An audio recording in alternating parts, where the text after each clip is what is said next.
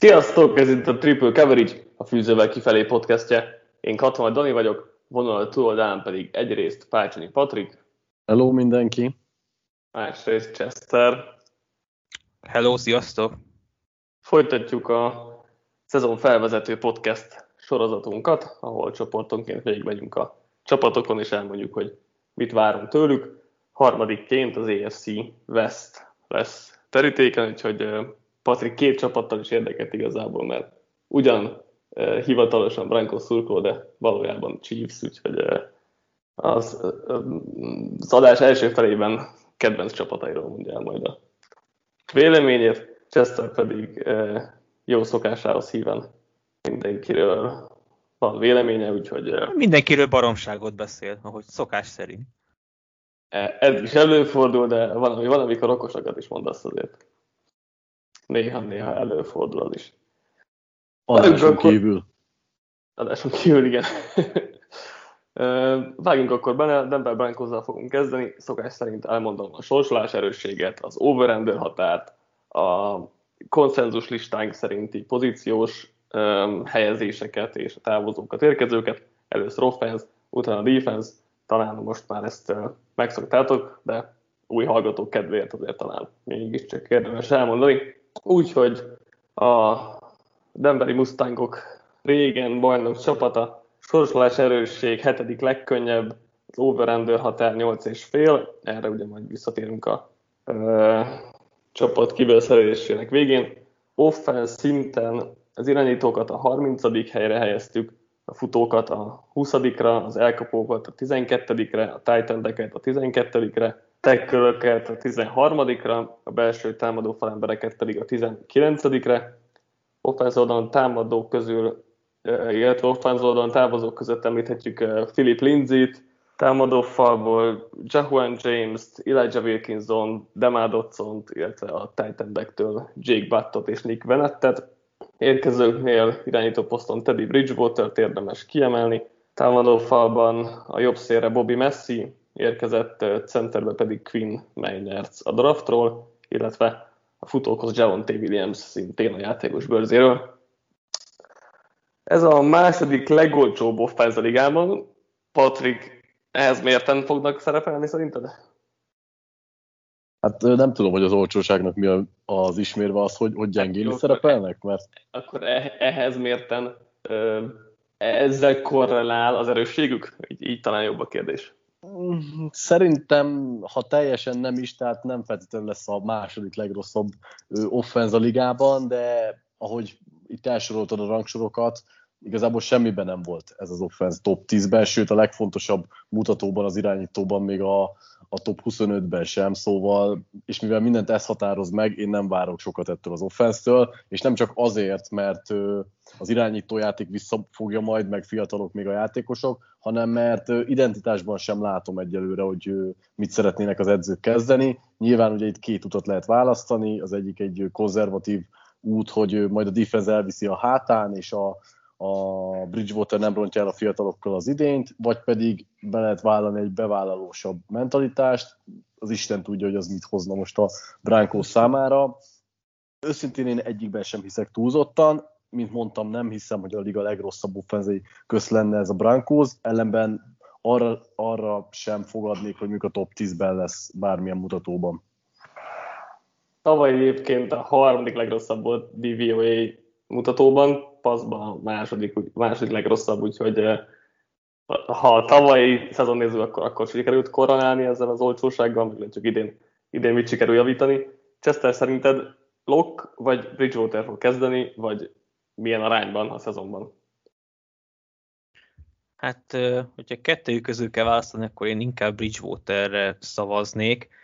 Mm, nem látom azt logba, legalábbis egyre nem olvastam azt, hogy ő valami hű, de nagy kempen lenne túl, ahol egyértelműen kiszorítja Bridgewater-t, bár sokan azért szeretnek ilyen szenzáció hajház tweeteket megosztani a közösséggel. Én azt gondolom, hogy ez Bridgewater csapata lesz, inkább az a kérdés, hogy meddig. Azt viszont simán látom, hogy lehet, hogy vele sem lesznek megelégedve, és akkor Lok mondjuk visszakerül. Az ők megint egy érdekes forgatókönyv lenne a Broncos szezonjába, és egyébként hozzátenném még így a passzjátékhoz, hogy egy hát idézőesen érkezőről nem beszéltünk, pedig Cortland Sutton, aki visszatért uh-huh. a mhm. sérüléséből, és óriási erősítés szerintem ebbe a, ebbe a passzjátékba, amit tavaly azért is lehet egy gyenge, mert azért, azért nézzük a Broncosnak nem volt túl sok szerencséje tavaly, tehát Locke is volt, hogy megsérült meccs közben, és Ripiennek kellett játszani meccset, volt ugye az a Covid blama, amikor egy elkapónak kellett irányítania, szóval ezek is azért közé játszottak szerintem abban, hogy ez a passzjáték végül bottom 3-as lett. Ez talán uh, idén jobb lesz azzal, hogy nem két újonc lesz a, a fő elkapó, hanem azok is már szedtük maguk, szedtek maguk egy év rutint, visszajön Sutton, ott lesznek a Titan-ek, Bridgewater meg annyira nem rossz, hogy ö, bottom három passzjátékot hozzon össze, de arra sem jó, hogy mondjuk egy átlag fölöttit, és inkább ez lesz a gond. Patrik, te hogy látod, melyikük fog kezdeni, vagy, vagy hogy fog alakulni ez a verseny? Szerintem inkább fordítva, mint amit Chester mondott, én úgy érzem, hogy Lok fogja kezdeni az idényt, ellenben, ha nem is pár meccs után, de egy ilyen 4-5-6 találkozó után, hogyha Lok játékában semmi fantázia nincs tavalyhoz képest, akkor könnyen be fogják hozni Bridgewater-t, akivel szerintem hasonlóan nem fog működni egyébként semmi. Azt már nem tudom, hogy onnan akarják-e tovább keverni a kártyákat, hogy akkor megint visszahozzák Lockot, teljesen mindegy. Én azért érzem azt, hogy Lock fogja kezdeni ezt az idényt, mivel, ahogy Chester mondta, a kempek alatt egyik irányító sem brillírozik, egyelőre teljesen egyenlő a verseny, igazából majdnem minden nap hasonlóan teljesítettek, viszont Loknak annyi előnye van, hogy ő, ő neki van egy kisebb kémiája már azért egy pár csapattársal, picit jobban ismeri a rendszert, jobban ö, élvezi a bizalmát a játékos társaknak, és szerintem pont ez lesz az a tényező, ami az ő oldalára dönti el ezt a versenyt. De, mint mondtam, ez az éles meccseken nem feltétlenül fog meggyőzni senkit, és ki fogják próbálni Bridgewater-t, aztán majd meglátjuk. Szerintem Egyébként Loknak ugye az is az előnye, hogy belé többet investáltak, meg hogy ő a fiatalabb, és nézzük meg, hát ha lesz belőle valami, szóval ilyen szempontból, hogyha tényleg egyenlő marad itt a verseny az előszezonban és a, a training camp alatt, akkor szerintem is inkább Lok fogja megkapni a szezon elején a kezdőt, de, de én majdnem biztos vagyok benne, hogy Bridgewater idén többet fog játszani. Még pedig azért, mert szerintem jobb irányító egyrészt, még ha, még ha nem is várhatunk tőle semmi extrát, mert azt sose vártunk tőle, vagy sose láttunk tőle. Ellenben talán annyi hibát sem követel, mint, mint Lák, és legalább pontosabb, és legalább érti a, az offense koncepciókat, amiket felrajzolnak az edzők melloknál, ezt sem igazán láttuk az előző szezonokban sokszor. Úgyhogy szerintem Bridgewater többet fog játszani, és, és leginkább egyébként az is közjátszik ebben, hogy ugye védőbeállítású főedző van, aki nem akarja, hogy turnoverekkel menjen el a meccs. Bridgewater ebből azért relatíve keveset dob, vagy legalábbis kevesebbet, mint, mint Locke, és akkor ő egy ilyen biztosabb választás. Szerintem ő lesz itt a, a, a kezdő. Most az jó kérdés, hogy ez egyébként mennyit fog érni, mert, mert nekem a legnagyobb bajom egyébként, hát nem biztos a legnagyobb, de, de hasonlóan nagy problémám a, Brankos offenzel az irányító poszt mellett a támadó koordinátor személye, mert, nehéz bízni szerintem Sörmörben. Tavaly a, most elolvastam hogy itt a Varansább könyvet, és elég sok, ö, sok dolgot kiemelt, ami, ami eléggé aggasztó lehet szerintem Brankos szurkolóknak. Egy pár dolgot itt kiemelnék, ami csak a jéghegy csúcsa igazából. Az ötödik legfutásorientáltabb volt az offense, a legrosszabb um, EPA-vel, tehát expected points added, de várható hozzáadott pontokkal bírtak korai downokon az egész ligában.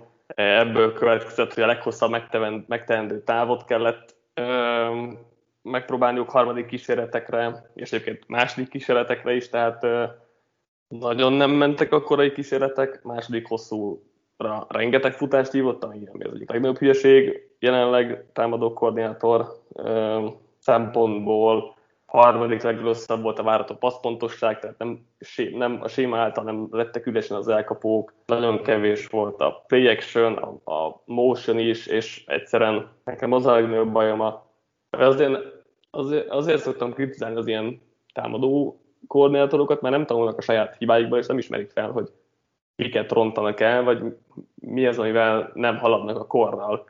És és így megeregednek egy ilyen rossz felfogásban, és Shermannél is szerintem ez a helyzet, úgyhogy, úgyhogy így pedig, hogy az egyik legrosszabb irányító helyzettel, és szerintem az egyik legrosszabb támadó korlátó helyzettel rendelkeznek, így nehéz szerintem sokat várni ettől az offense még ha egyébként a skill pozíciós sort, azt én mondjuk, mondjuk nagyon-nagyon szeretem. De én egyébként pont Shermer miatt gondolnám azt, hogy Bridgewater kezdhet akár, mert ugye ők ketten dolgoztak Minnesota-ban, mikor ez a pályán tétmeccsen nem is bontakozott ki, de valamennyire már ismerik egymást. A másik dolog meg az, hogy Bridgewater-t pont azért hozták, hogy Lokot ösztönözzék a jobb játékra. Hogyha ők azt látják, hogy így se teljesít jobban, akkor szerintem ott eldőlt, hogy akkor nem, nem kell már öltetni Lokot, akkor inkább bedobják Bridgewater-t. Én így gondolkozok, de van logika a ti gondolatmeneteitekben is. Egyébként ö, azt jól érzem, hogy mind a ketten Bridgewater-t fa- favorizálnátok? Vagy nem tudom, hogy Chesternél ez, ez favorizálás, vagy csak inkább sejtés? Hát, hogyha érzelem alapján favorizálnék, akkor én Lokot, mert Bridgewaternél láttuk, hogy mire képes, és Lokba még a, az agyam legmélyén ott azt akarom tudatni magam, hogy még mindig nem láttunk belőle mindent. Lehet, hogy még ennél rosszabb is lesz, benne van, de valamit én tudod, hogy mindig a fiatalokkal jobban szimpatizálok, és emiatt jobban szeretném, hogyha a lok érvényesülne, de ha a realitásokat nézem, akkor szerintem inkább bridgewater lesz a terep.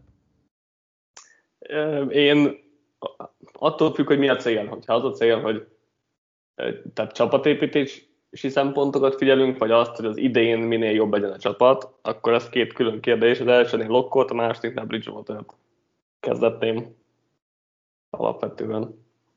A csapatépítési szempontból azt gondolod, hát, hogy Lok az jobb, nem, nem, hát, nem, nem lenne egy biztosabb irányító, jobb, nem tenne jobbat a csapatnak magabiztosság szempontjából? Szerintem azért nem, mert, mert Lokot még ki kéne próbálni még egyszer akkor, tehát még, még egy esélyt adni neki, hogy hát, ha tudunk valamit csinálni, a másik meg, hogy valószínűleg rosszabb lesz, akkor rosszabb lesz a csapat, és jobb lesz a pozíció, de ez már egy, ez egy ilyen túlgondolás kicsit, de hogy de hogy, de hogy az elsődleges az az, hogy, hogy hát ha lehet még logban valami, és a harmad évére ki lehet hozni belőle egy fejlődést, mint ahogy Josh lennél sikerül, de nyilván ez nem egy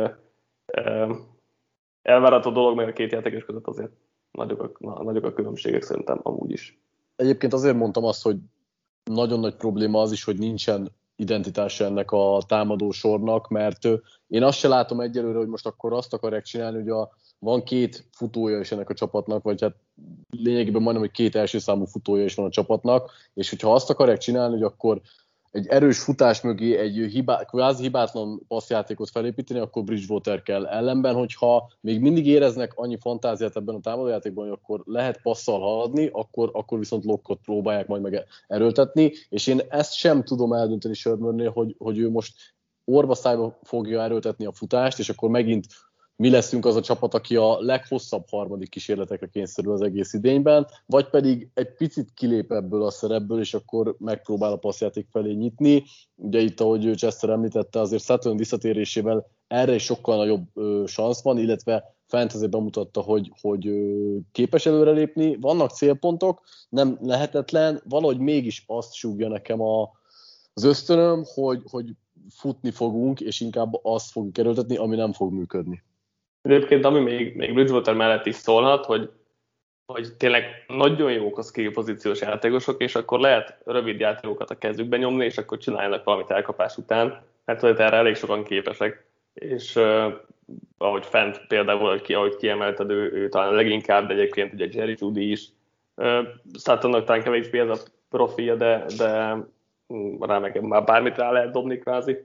Úgyhogy... Uh, egyébként uh-huh egy picit vitatkoznék azzal, hogy nagyon jók a skill pozíciós játékosok. Hát itt a rangsorokban, amiket felállítottatok, vagy felállítottunk, azért nem ez jön le. Tehát inkább azt mondanám, hogy potenciálisan tehetségesek. Tehát ő azért még Judyból, Hamlerből nem láttunk sokat fent, elkezdte megmutatni magát. Sutton tényleg ő vér egy kaliber volt, mielőtt megsérült, de most ő is abból jön vissza. Illetve hát nyilván most ugye Williams szintén egy potenciálisan jó futó, nem tudom, hogy, hogy ez biztosan arról, arról beszéltünk, hogy nagyon jók, vagy pedig, hogy nagyon tehetségesek. Mm. Ki az végül ez a 12. hely elkapónak, 12. Titannek, nekem egy, egy-két helyen feje voltak itt, de, de tehát, hogy én nagyon bírom ezt a skill pozíciós sort, és szerintem simán a top 10-ben vannak a ligában, így, így elkapó és titan nézve. Ami talán ugye a passzjátékban fontosabb, de nyilván most, most ebbe talán nem érdemes bővebben belemenni, most konkrétan hová, hová tesz őket, de, de én mondjuk nagyon, nagyon bírom ezt a sort, személy szerint. Támadó falon nem beszéltünk még, ami szerintem egyébként rendben van, meg Mike Manchek sokat segít. Nem egy, nem egy elitettség, meg azért Bobby Messi a szélen, és, és ugye középen Kusenberry nem annyira életbiztosítás jelenleg, de nem gondolom most már akkora problémának, mint mondjuk egy-két-három évvel ezelőtt volt. Csak hogy teljes legyen az offense sor. Nincs több hozzáfűzni való, akkor a védelemre ugorjunk. Persze a hetedik, belső védőfalemberekben a 16 linebackerekben a 12 cornerbackekben a második, safetykben a második, úgyhogy ez összetettben a legjobb secondary a ligában. A távozóknál cornerback sorból AJ Bouye-t és Davante Bowsby-t említhetjük, safety sorból Will Parksot, a védő falva pedig Jerry Casey-t és Kyle Peckot. Az érkezőknél a cornerback sorral kell nyilvánvalóan kezdeni, hiszen Ronald Darby, Kyle Fuller, illetve a draftról Patrick Surten is ide érkezett. Védőfalva még sem már Steven, a linebacker sorban pedig Brown, uh, Baron Browning.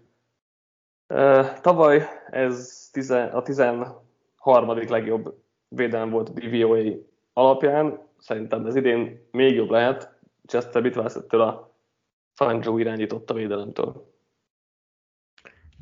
Nagyon jó párosítás van Denverben, mert egy nagyon jó alapanyagú védelem egy nagyon jó eszű edző kezébe került. Én Fangio-t nagyon kedvelem, és szerintem ezzel a védelem is csodát fog tenni. Amit én várok ettől a broncos elsősorban az, hogy végre lássuk teljes pompájában a Chubb Von Miller pass rusher duót, mert amióta, ha jól emlékszem, amióta Fangio vezető edző, úgy nagyon egy teljes szezonig biztos, hogy nem láttuk őket egyszerre, de lehet, hogy csak egy pár meccsen, mert ugye 2019-ben Chubb volt sérült, tavaly meg ugye Von Miller, de a memóriám sose volt az erősségem, szóval javítsatok ki. Úgyhogy én azt várom, hogy ők ketten végre összeálljanak, mindkettőjüknek bizonyítani kell. Egyrészt Millernek azt, hogy nem esett vissza drasztikusan, ugye már ő sem fiatal, benne van az, hogy elkezd visszaesni, már ha csak nem is fizikailag, de, de minden szempontból. Csábnak meg még mindig nem sikerült bizonyítani, hogy ő valóban ért egy 1 per 5-ös draft setlit, úgyhogy mindkettőjüknek szerintem óriási teher nyomja a vállát. Amiből a Broncos speciál jól jöhet ki, az a secondary, az meg félelmetes, tehát ar- arra én nem találok szavakat. Kicsit olyan érzésem van, hogy így, hogyha ránézek a Broncosra, kb. le akarják másolni a tavalyi Steelers és a tavalyi Washington-t, amire speciál szerintem jó esélyük van. Más kérdés, ez a rájátszása lehet, hogy kevés lesz még egy ilyen védelemmel is.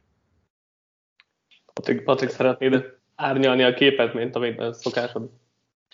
Nem, kivételesen nem, sőt, rá is erősítenék arra, hogy a védelem szerintem jó lesz még hozzá azért, mert már tavaly is jó volt, pedig hiányzott a legjobb, sőt a két legjobb pasietető nem volt ennyire erős a secondary, és mégis azért Fangio össze tudta rántani ezt az egységet. Most nyilván lesz egy olyan secondary, azért a, le tudja húzni a rolót elég sok támadó egység előtt. Nyilván a támadósok továbbra is nehéz helyzetbe fogja tudni hozni ezt az egységet, és sose könnyű kivédekezni rövid félpozíciókat, vagy nagyon gyorsan visszajönni a pályára, de ha tisztán nézzük a védelmet, akkor szerintem hatékonysági mutatókban és amúgy is ö, sima statisztikai mutatókban is közel voltak a, hát a top 3-hoz, de a top 5-höz biztosan, úgyhogy alapvetően én bizakodó vagyok ezzel az egységgel kapcsolatban. Ne legyenek sérülések, Von Millernek szerintem még lesz egy utolsó nagy szezonja. Nálam egyetlen egy kérdés van, és az a linebacker sor. Nem tudom, hogy ott ki fogja tudni ö, bebiztosítani majd a helyét Johnson mellett, de Johnson is sokkal biztatóbb, mint ö, sejtettük azt három évvel ezelőtt, úgyhogy nem, nem hiszem, hogy ettől az egységtől kellene félnünk alapvetően.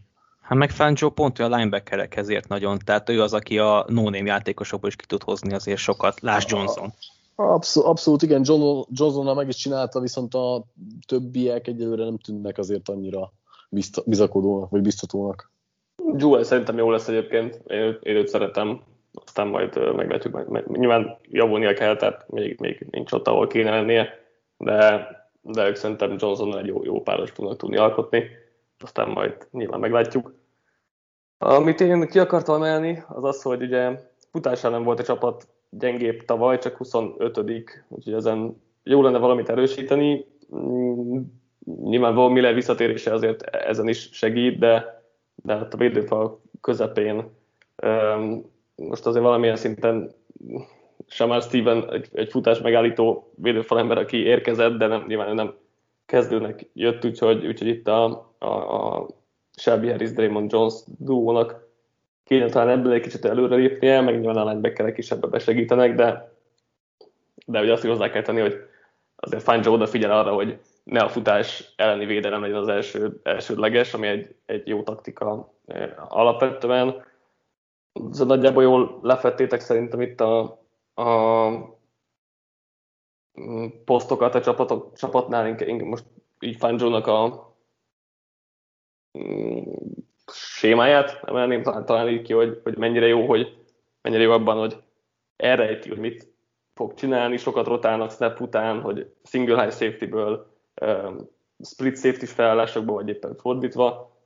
Kicsit többet embereztek, mint, mint zónáztak, de, de jobbak voltak emberezésben tavaly, és szerintem idén még jobb lesz a cornerback erősítésekkel, és, és jóval több single high felállást használtak, ugye Justin simmons hátul elsősorban. Blitzek, blitzekben átlagosak voltak, vagy blitzelési gyakoriságban, de hogyha mentek, akkor, akkor az elég, elég jól ment, úgyhogy ezeket talán így, így séma szinten érdemes kiemelni a Brankoznál, nagyjából ez várható idén is, hiszen az edző, edző maradt, a játékos állomány az olyan szinten nem változott azért, hogy, hogy sémába bele kelljen szólni, kornásor az valószínűleg jobb lett, úgyhogy ez csak, ez csak segíthet a, a védelmem. Emellett egyébként könnyű is sorsolások, úgyhogy az, az sem e, árt. Ha nincs te hozzáfűzni vala, akkor jósoljunk. Ide van egy pár statisztikám, mielőtt elmondom még egyszer az overrender határt. Tavaly a Broncos 4-6-os mérleget ért el egy labdabirtoklással eldőlő meccseken, és egy hármas mérleget field gollal eldő, és field goalnyi különbséggel eldőlő meccseken, úgyhogy ilyen szempontból várható egy kis javulás. Emellett nagyon rossz volt a turnover szerencséjük, vagy tehát szerencsétlenek voltak turnovereknél, mínusz 16 volt az ilyen mutatójuk, és a ligában a legrosszabb um, várható, tehát EPA-t tudták felmutatni turnovereknél. Emellett egy csapat nagyon sérült volt, tavaly a hatodik legsérültebb volt a Football Outsiders mutatói alapján. A sorsolásuk ugye a hetedik legkönnyebb, viszont ugye hatékonysági mutatókat nézünk Warren Sharp jó voltából, akkor az offense sorsolása konkrétan a legkönnyebb a ligában, és a defense is az egyik legkönnyebb, ami uh, nyilvánvalóan segít a idei mérlegen, vagy segíthet az idei mérlegen. 8 és fél a határ. Patrik, mit jósolsz erre? Tudom, hogy nem voltam annyira pessimista, mint szoktam lenni, de ettől függetlenül under mondok még hozzá, azért, mert a legfontosabb poszton továbbra is írtozatosan gyenge ez a csapat. Én nem hiszek egyik irányítóban se, és a legfontosabb poszt nélkül nem lehet ezt a játékot játszani, úgyhogy szerintem alatta maradunk. Chester? Nézegettem a sorsolást, és egyrészt nagyon nagy mázia van szerintem a Broncosnak, hogy például a Jaguars vagy a Jets az első három fordulókba játszanak, mert lehet, hogy ha egy beinduló Trevor, vagy egy beinduló Zach Wilsonnal mondjuk a szezon második felébe találkoznak, akkor lehet, hogy nehezebb dolguk lenne, de egy ilyen védelem szerintem a szezon elején még az újoncokkal elbírja a, a versenyhelyzetet. Ugyanakkor Patrikkal megyek én is, jelenleg ez a Bridgewater logdó szerint pont arra jó, hogy egy ilyen keret 8 győzelmet szerezzen. Nyolcnál többet azért nem láttok bele. Ahogy mondtam, valószínűleg a Steelers és a tavalyi Washington mintáját akarják lehozni, csak az nem lesz olyan egyszerű, mert egyrészt a Washingtonnak kellett az, hogy ez a csoport az teljesen szétessen, és úgy jussanak be a rájátszásba. A Steelersnek meg azért hasonlóan könnyű sorsolása volt, ha nem könnyebb. Azért nagyon kevés olyan meccs volt, amire azt mondom, hogy hogy azért kalapot kell emelni, tehát például amikor a Browns azt lenulláztak, azt mondom, oké, okay, meg elverték a Ravens, meg a titans elég simán viszonylag, de a többi meccsük az csere irányítók ellen, vagy rossz csapatok ellen volt. a Broncosba én látom azt, hogy sok olyan ellenfelük lesz, akit, akinek az irányítóját ez a védelem meg tudja fogni, viszont sok olyan ellenfelük is lesz, akinél sokkal jobb irányító van, mint akár Lok, akár Bridgewater, úgyhogy én ezért Undert mondok, és Patrickhoz csatlakozok. Megállapodtunk, hogy nem mondunk olyat, hogy nagyon jól be van lőve az over határ, úgyhogy ezt nem fogom előni. De szerintem, szerintem is az a biztosabb tipp, hogy, hogy under lesz, még az az irányító és támadó koordinátor helyzet miatt, de, de azért a sorsára pillantva nem lenne, nem lenne meglepő, meglepő az over sem, nyilván ez kéne egy stabil irányító játék, talán leginkább Bridgewaterrel, de, de szerintem is a biztosabb tipp itt, itt az under, úgyhogy én is azzal megyek. Mondjuk 17 meccsből könnyebb azért összeszedni 9 győzelmet, tehát ez is mellettük szólhat, de én tartom magam az underhöz. Egyébként, egyébként 9 meccsen favoritok, ami egész sok, és hétszer. Bármikor bárkitől ki tudtunk kapni favoritként is, szóval ez nem Persze. sokat jelent szerintem. Oké, okay, nyilván. A kilenc hazai meccsből egyébként hétszer favorit a Broncos, ami szintén érdekes, és hát ugye a tavalyi hét legrosszabb csapatból öttel is játszanak, és ha jól nézem, akkor mindegyike otthon, ami szintén... Csak a Jaguars, csak a Jaguars lesz idegenbe, úgyhogy igen. Ez ja, igen. Így van. Mert ugye Jets, Eagles, Lions, Bengals a másik négy azok mind otthon lesznek. Kansas City Chiefs, mint AFC bajnok, a második csapatunk. 13. legnehezebb a sorsolása a csapatnak, pihenés szempontból egyébként e, kedvezőbb a helyzet.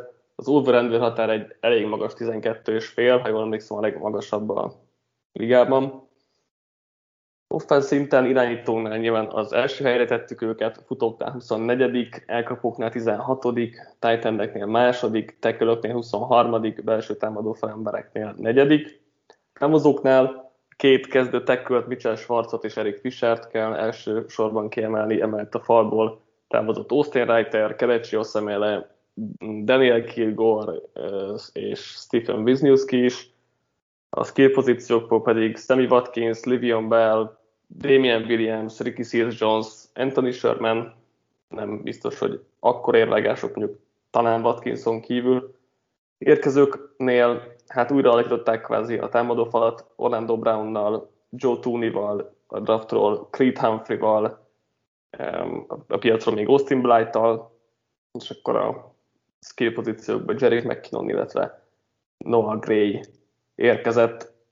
Nekem egész sok problémám van ezzel a chiefs de nem tudom, hogy ezek számítanak-e addig, amíg Mahomes az irányító és Reed az edző. Chester, mit gondolsz erről? Elsősorban az, hogy szerintem most egy viszonylag más Chiefs-et láthatunk, mint eddig, mert minden off-season move arra enged következtetni, hogy a futójátékot fel akarják turbózni az egész Chiefsnek a nyara, tavasza érződött azon, hogy nagyon nem akarják, hogy még egy olyan blama legyen náluk, mint a Super Bowlban, mert ott érzése szerint tönkreverték őket, még hogyha ez annyira az eredménye nem is látszik. Ezt mindenképp el akarják kerülni, és ott is az volt a, a, az egyik kulcs, hogy a futójáték az egyáltalán nem működött, holott a passzjáték nagy meglepetésemre például szenvedett. Úgyhogy szerintem ezen orvosolva próbáltak egy olyan futásban erős tekölt hozni, mint Brown, Ugye visszahozták a visszavonulásból Kyle is, csak ő sérült, de ő is szerintem inkább a futásokat erőltetné. Tún is abszolút a futásokba kiválóan hozzá tud tenni. És ugye ott van a tavalyi elsőkörös Clyde Edwards Iller, aki, akitől nem láttuk tavaly azt, amit sokan vártak tőle, amit a csúcs LSU-ban is tudott mutatni például úgyhogy szerintem előtérbe fog kerülni a futójáték, de ez úgy fog előtérbe kerülni, hogy a passzjátékra, a passzjáték az nem fog visszaesni, mert érzésem szerint azért mahomes nem nagyon tud visszaesni egy passzjáték. Oké, okay, kevesebb célpontja van, de pont ezért lehet, hogy kicsit felhozzák szintre a futójátékot is. Ez számomra egy elég izgalmas forgatókönyv lehet a Chiefs támadójátéka szempontjából, és nagyon kíváncsi leszek, hogy mi lesz így a vége. Ráadásul sima váltás is lesz futójátékoknál, mm, az egyértelműnek tűnik.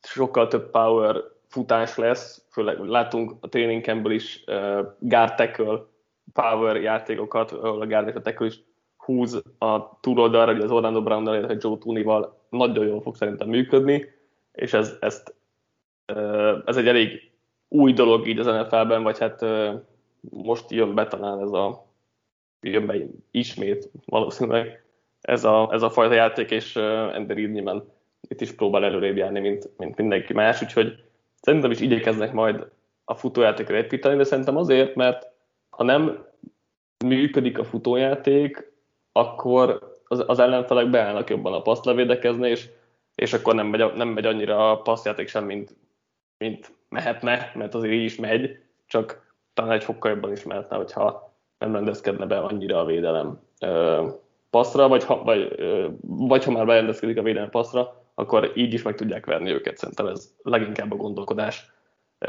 Reednél, de azt nem gondolom, hogy ez egy, ez egy futásorientált offense lenne, inkább csak próbálnak egy plusz választ adni a védelmeknek ezzel. Patrik, mit gondolsz erről az egészről? Igazából nagyon jól összeszetetek minden olyan gondolatot, amit el akartam mondani. Én egy dolgot szeretnék hozzátenni, hogy még hogyha a futójátékot kicsit jobban előrébb is fogják tolni az eddigieknél, ez akkor sem azt jelenti, hogy egy hagyományos futójáték lesz, hanem ugye ez a Reed által kitalált, hát elég hatékony futójátéknak nevezhető dolog, nagyon sok szélső futással, wide receiver futással, trükkös játékokkal, szóval semmiképp nem azt várom, hogy, hogy futtatják majd bele Edward Szilert a falba, vagy pedig miután széthúzták passzjátékkal a védelmeket, utána egyszerű futójátékok lesznek, hanem amit tavaly már egyébként a rájátszásban néhol láttunk, sok olyan exotikus csomag, ami Mahomes kicsit tehermentesíti, összezavarja a védelmeket, és ugyanakkor működhet is ezzel az állományjal. Amivel Chester fejezte be egyébként a dolgokat, az szerintem nagyon fontos, hogy azért is lehet erre szükség, mert célpontokban azért nem áll annyira jó ez az egység, még akkor is, hogyha Mahomes viszonylag jó elkapókat tud itt közepes vagy közepesnél gyengébb játékosokból is csinálni. Szerintem Kelsey és, vagy Kels, ahogy ő szereti, és Hill után nagyon hát foghíjas ez az egység, és ez, ezt véleményem szerintem ez, ez egy kicsit kicsi hiba, mert én úgy gondolom, hogy ez egy passzorientált offenz lesz, és igenis kellene egy harmadik számú elkapó, aki, aki Hardman szerintem nem tud megtestesíteni. Igen, ez szerintem is talán a legnagyobb kérdőjel a Chiefs offense hogy mi van, hogyha Hill vagy Kelsey megsérül, mert azért, azért benne van, hogy az egyikük megsérül, és kiadja mit a fél szezont, ne adj Isten az egészet, és, és akkor azért nehéz látni, hogy mi lesz ebből, mert az egyiküket azért nem olyan nehéz levédekezni, mert ráállt az két embert, és akkor azért viszonylag lehet limitálni, még hogyha mm, nyilván akkor teret hadsz másnak, de tényleg akkor Hartman és a, és a többiek ezt jó kérdés, hogy mennyire tudják kihasználni, és egyébként azért gondolom, hogy a Chiefs cserélni fog egy elkapóért még, most a szezon előtt, most ez, ez akár lehet James Washington, aki most vagy két cserét, vagy nem, voltak erről megosztó híresztelések a Steelersnél, vagy, vagy Denzel Mims, akár a Jetsnél, vagy valaki, aki, akit, akit majd akit meg akar szabadulni a csapatuk, szerintem a Chiefs, Chiefs le fog rá csapni, és ez vagy fel tud buszhatja talán ezt az elkapósor, de, de amúgy teljesen igaz tudok, Patrik, hogy, hogy ez egy elég nagy kérdőjel. Nekem egy másik kérdőjelem, hogy ugye most újjá lett alakítva ez a támadófal, de hogy ez jobb lett egyébként, mint, mint a tavalyi fal egészségesen, mert oké, hogy nem volt egészséges ez egy szezon végén, és lehet, hogy szezon elején sem lett volna egyébként egészséges a teköl páros, de tavaly ez a támadó fal a hatodik legjobb volt pass block win rate-ben. Nem gondolom, hogy ezen javulni tud igazából, vagy hogy jobb lesz ez a fal, mint ahogy most sokan beállítják, mert azért a jobb oldali tackle azért elég erős kérdőjel itt Remmerszel, vagy Nianggal, hogyha, hogyha ő kezd. Orlandorban egy korrekt jó tackle, azért, azért belül is azért nyilván tudni egy nagyon jó gárd, de, de a jobb oldal is egy legfeljebb korrekt opció, akár, akár ki kezd igazából, jobb oldalon akár Dubané Tardif, akár, akár Long kezd, és akkor centerben is Blight vagy Humphrey is egy oké okay, megoldás. Nyilván ez egyébként elég, és szerintem szerintem nem baj, hogy nem lett jobb a fal, ellenben mélyebb lett, ami viszont sokat jelenthet, mert tavaly láttuk, hogy ott volt igazán probléma a mélységgel, nem a kezdők teljesítményével. Szerintem egyébként én nem, én nem érzem annyira azt a hype-ot a Chips fal körül, hogy ez egy nagyon jó egység lett, de én úgy érzem, hogy nem lesz gyengébb, mint a tavalyi. Talán a kémiát lehet fölrólni nekik, ugye ezért ez egy teljesen uh-huh. új egység lesz. Én nem tudom, hogy ezt az első fordulókra mennyire fogják tudni összerakni, és ahogy te is mondtad, nagyon mély ez egység, tehát még nem is feltétlenül vagyok benne biztos, hogy kik lesznek a kezdők, úgyhogy alapvetően innen se előre, se hátralépés nem várok a Chiefs-től, meglátjuk.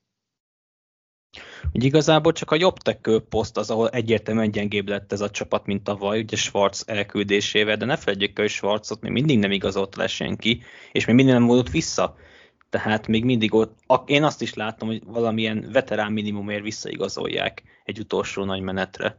Na akkor viszont meg tényleg abszolút erősebb lett ez a fal, mint tavaly. True, akkor valóban, igen. Amit én még várnék egyébként, hogy Edward Hiller screen passzoknál fejlődjön, mert Andy Reid nagyon szereti a futó screeneket, már tíz évvel ezelőtt Philadelphia-ban is imádta, és azóta se tett le erről, viszont, viszont Edward Hiller tavaly nem volt olyan jó ebben, úgyhogy, úgyhogy ebben neki például fejlődnie kéne az BG-be. Meg a Red erre... kell javítani, bocsánat, mert ez tavaly csak 16 volt. De erre meg például Jet McKinnon is tök jó opció szerintem cserének.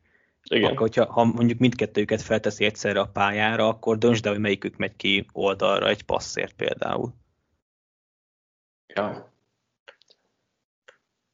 Talán, talán Andy már nem kell tovább kivesézni, hogy mennyire passzorientált, milyen sok projection, motion nem fut bele teletöltött boxokba, hogy most gyorsan zanzásítottam az ő zseniét, ami egyáltalán tűnhet, de, de ha esetleg mégsem, akkor ezt is fontos kiemelni. Térjünk át a védelemre, ahol a Pestre seregnél a 30. helyet kapták meg tőlünk, belső védőfalembernél a 10-et, linebackereknél a 28-at, cornerbackeknél a 27-et, safety pedig a 6-at távozóknál olyan nagy nevek nem voltak, talán Bashard Breland a corner sorból a legnagyobb, emellett a védőfalból Alex Okafor, Tanu Passagnon, Mike Pennell és a linebacker sorból Damian Wilson. Érkezőknél Jaran Reed a védőfalban elég fontosnak tűnik, Nick Bolton érkezett a draftról linebackerek közé, cornerekhez Mike Hughes-t igazolták le, safety sorról pedig Will Parks érkezett amin nagyon meglepődtem, hogy ez a második legdrágább defense a ligában, ehhez képest, hogy talán azért annyira nem jók. Patrick, mit vársz ettől a defense-től a szokásos korrekt teljesítmény és playmaking képességek, és akkor így hozzák le a szezont? Igen, szerintem tökéletesen összefoglalja, hogy milyen ez a Chiefs, meg milyen védelmeket rak össze. Én egy dolgot szeretnék kiemelni, szerintem már nagyon sokan olvasták, hogy hogy Chris Jonesnak milyen szerepe lehet pontosan a falban. Ugye itt, ahogy mondtad a rangsorokat, hogy tizedikek belső védőfalemberbe, de harmincadikak, ha jól emlékszem, uh-huh. passértetésbe. Na most épp ezért, ha már nem hoztak számottevő passértetőt, akkor Chris Jones-t átkezdték, illetve hát Chris Jones maga is átkezdte szabni magát defenzív vendé is. Fogyott egy csomót, atletikusabb lett, nyilván ez praktikusan azt jelenti, hogy lehet, hogy a szélről jobban tud rohamozni, viszont akkor belülről veszít el egy embert a Chiefs. Kérdés, hogy, hogy ez egy jó taktika-e, lehetséges, hogy eredményes taktika, lehet, hogy Jonesnak több szeke lesz, vagy még több nagy játékot láthatunk tőlük, ami, ami a sajátjuk. Ez egy nagyon-nagyon fontos dolog lesz náluk, illetve szerintem ami még fontos, hogy a secondary hogyan tudja tartani a szintjét, mert ugye Matthew az folyamatosan csak egyre idősebb, azért a cornerback sorban, hogyha nem is voltak sztárok nálunk az évek folyamán, azért egy elég összeszokott egység, aki, aki nagyon jól játszott spanyol sémájában, és itt sem teljesen ugyanazok állnak fel. Igazából, ha ez a kettő dolog összejön nekik, a secondary nem esik vissza, illetve Chris Jones tud egy nagyon jó passértető szezont lehozni, akkor szerintem teljesen ugyanazt a szezont láthatjuk tőlük, mint az elmúlt két évben. És ezt tettem, mit vársz a védelemtől? Érdekes, hogy az előbb a Broncos-t elemeztük, és kon- konkrétan a, a két véglet találkozik most egymásra, hogy a Broncosnál egy nagyon erős védelem, egy nagyon gyenge offenzel, részben az irányító miatt, Chiefs pont fordítva, egy biverős offense, részben javarészt az irányító miatt, és egy gyenge defense. Most a kettő közül nyilván az offense az, amire azt mondják, hogy fenntarthatóbb, de én pont azért nem gondolom azt, hogy ez a Chiefs védelem jó lesz, mert azt se tartom jó iránynak, hogyha te arra a két-három playmaker játékosodra támaszkodsz, mert szerintem az, se, az sincsen kőbevés, hogy ők mindig jók lesznek. Ha csak Matthew-re gondolok, ugye ő már kicsit elkezdett hisztizni, már most előre kijelentette, hogy valószínűleg nem marad a Chiefsnél, mert hogy még nem, kap, nem kezdtek el vele tárgyalni, meg semmi. Nem tudom, hogy ez a játékára milyen hatással lesz. Azt tudom, hogy Chris Jones megérje kimozgatni a szélre, tehát hogyha van egy Liga Elite defensív tekölöd, akkor abból miért akarsz egy pass csinálni, Aaron Donaldból se akarsz egy, egy szélső passzsértetőt csinálni, mert belül elpusztít mindenkit. Tehát ezt is egy kicsit fölöslegesnek érzem. Én ha jól tudom, akkor Okafor visszajött, ez persze annyira nem dobja meg a, az edge az értékét, de még mindig jó, mint hogyha ő van a szélén, és nem mondjuk egy Taco Charton, vagy a másodéves Mike mert azért abból sok jó nem sülhet ki. Frank Clark az óriási bukta, tehát Frank Clark az, az a Chiefsnek a Sony Michelje, tehát belefektettek, csak ők nem magas, egy magas draftpicket, mert sokat cseréltek érte, meg egy, adtak neki egy jó vaskos szerződést, összejött a bajnoki cím, abban a rájátszásban e, az egyik főszereplő volt, azóta meg nem csinál semmit, és csak ott rohad a nyakukon. Meg le is tartóztatják ráadásul. Hát az meg a másik, igen, az agysebész barátunk alkotott. Úgyhogy én nagyon kockázatosnak érzem ezt, ezekre a playmakerekre, meg big playekre való ö, játszatást a, a védelemtől.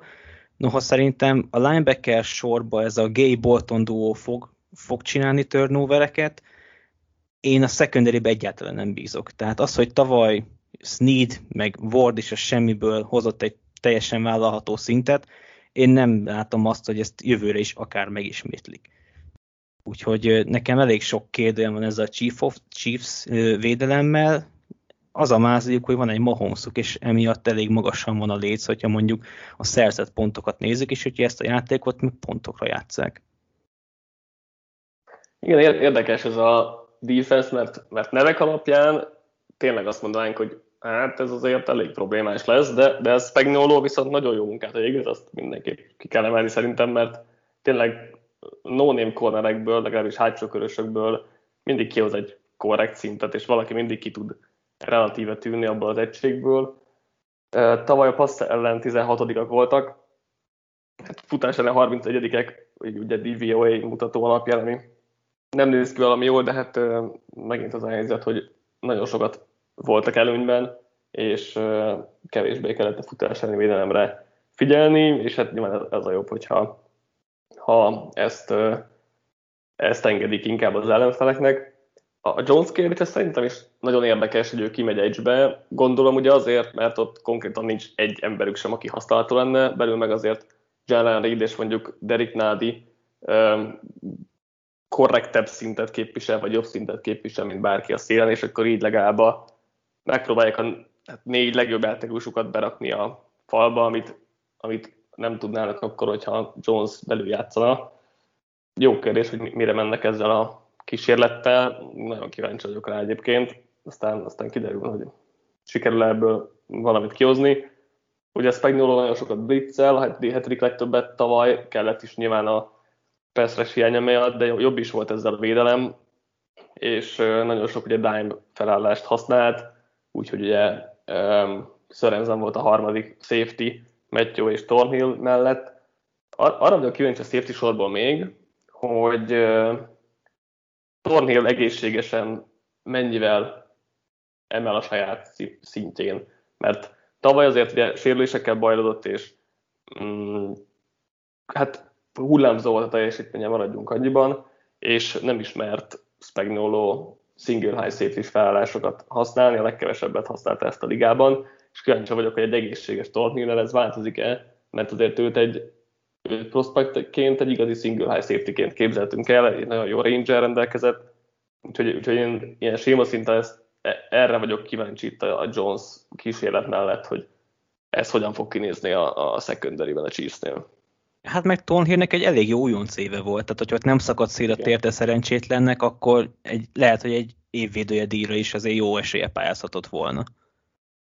Szerintem egyébként erre jó esélyt fogunk látni Tornhint, sokat fog single high mert ö, nagyon sok három safety felállást várok én a Chiefs-től, Isten tudja miért, de ugye imádják szőrezzent játszatni, aki annak ellenére, hogy nagyon sokszor észre lehet venni buta hibákról, amik, amik nagyon nagyok, ettől függetlenül sokszor fontos játékokat is meg tud csinálni, és ugye sokszor van az, hogy ő és Matthew játszik közelebb a Voxhoz, Thornhill meg hátrébb, tehát át, nagyon sok olyan három safety felállás van a Chiefsnél, ami hát nem feltétlenül unikum a mai ligában, mert egyre többen próbálkoznak vele, de én, én azt várom, hogy, hogy erőltetve lesz, azért is, mert egyébként, a, ahogy Chester is mondta, azért a cornerekben nem tudom, hogy mennyire lehet megbízni, meg nem feltétlenül az volt ezük sem a, Chiefsnek a sémája.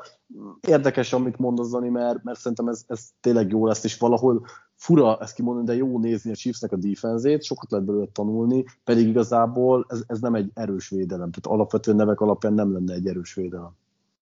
Uh-huh. Ja, amit még akartam mondani, hogy, hogy azt hiszem nem tudom Chester, hogy honnan ő vette, hogy a Gay Bolton duo majd sok turnover csinál, mert én abban sem vagyok benne biztos, hogy, hogy ők fognak kezdeni, vagy hogy annyira jó jár a Chiefs azzal, hogy ők fognak kezdeni.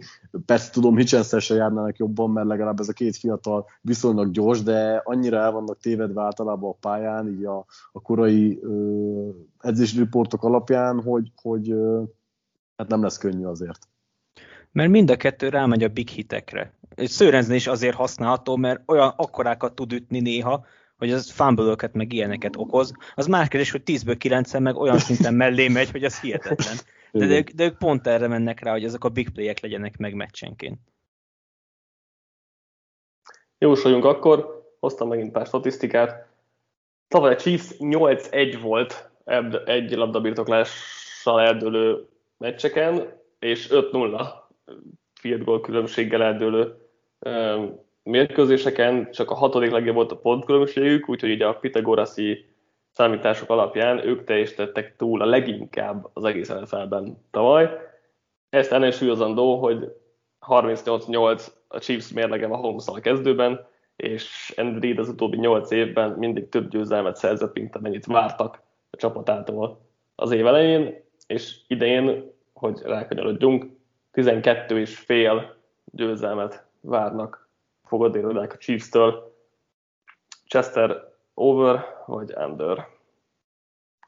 Nem szeretek ilyen magas lányokra overt mondani, ugyanakkor, hogyha végigböngészem a sorsolást, én, hogy őszintén nem látom azt, hogy ez a Chiefs négynél több csapattól is ki fog kapni, mégis azt mondom, hogy under.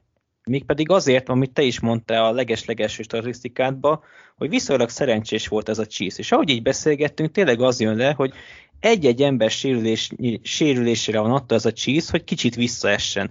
Persze most, hogyha egy Hill megsérülne, vagy egy Chris Jones megsérülne, nem azt jelenteni, hogy ez a csapat akkor innentől 8-8 lesz, de azt jelenteni, hogy ez a csapat mondjuk 13-4 lesz, vagy 14-3. Úgyhogy én, én inkább az under felé hajlanék. Patrik?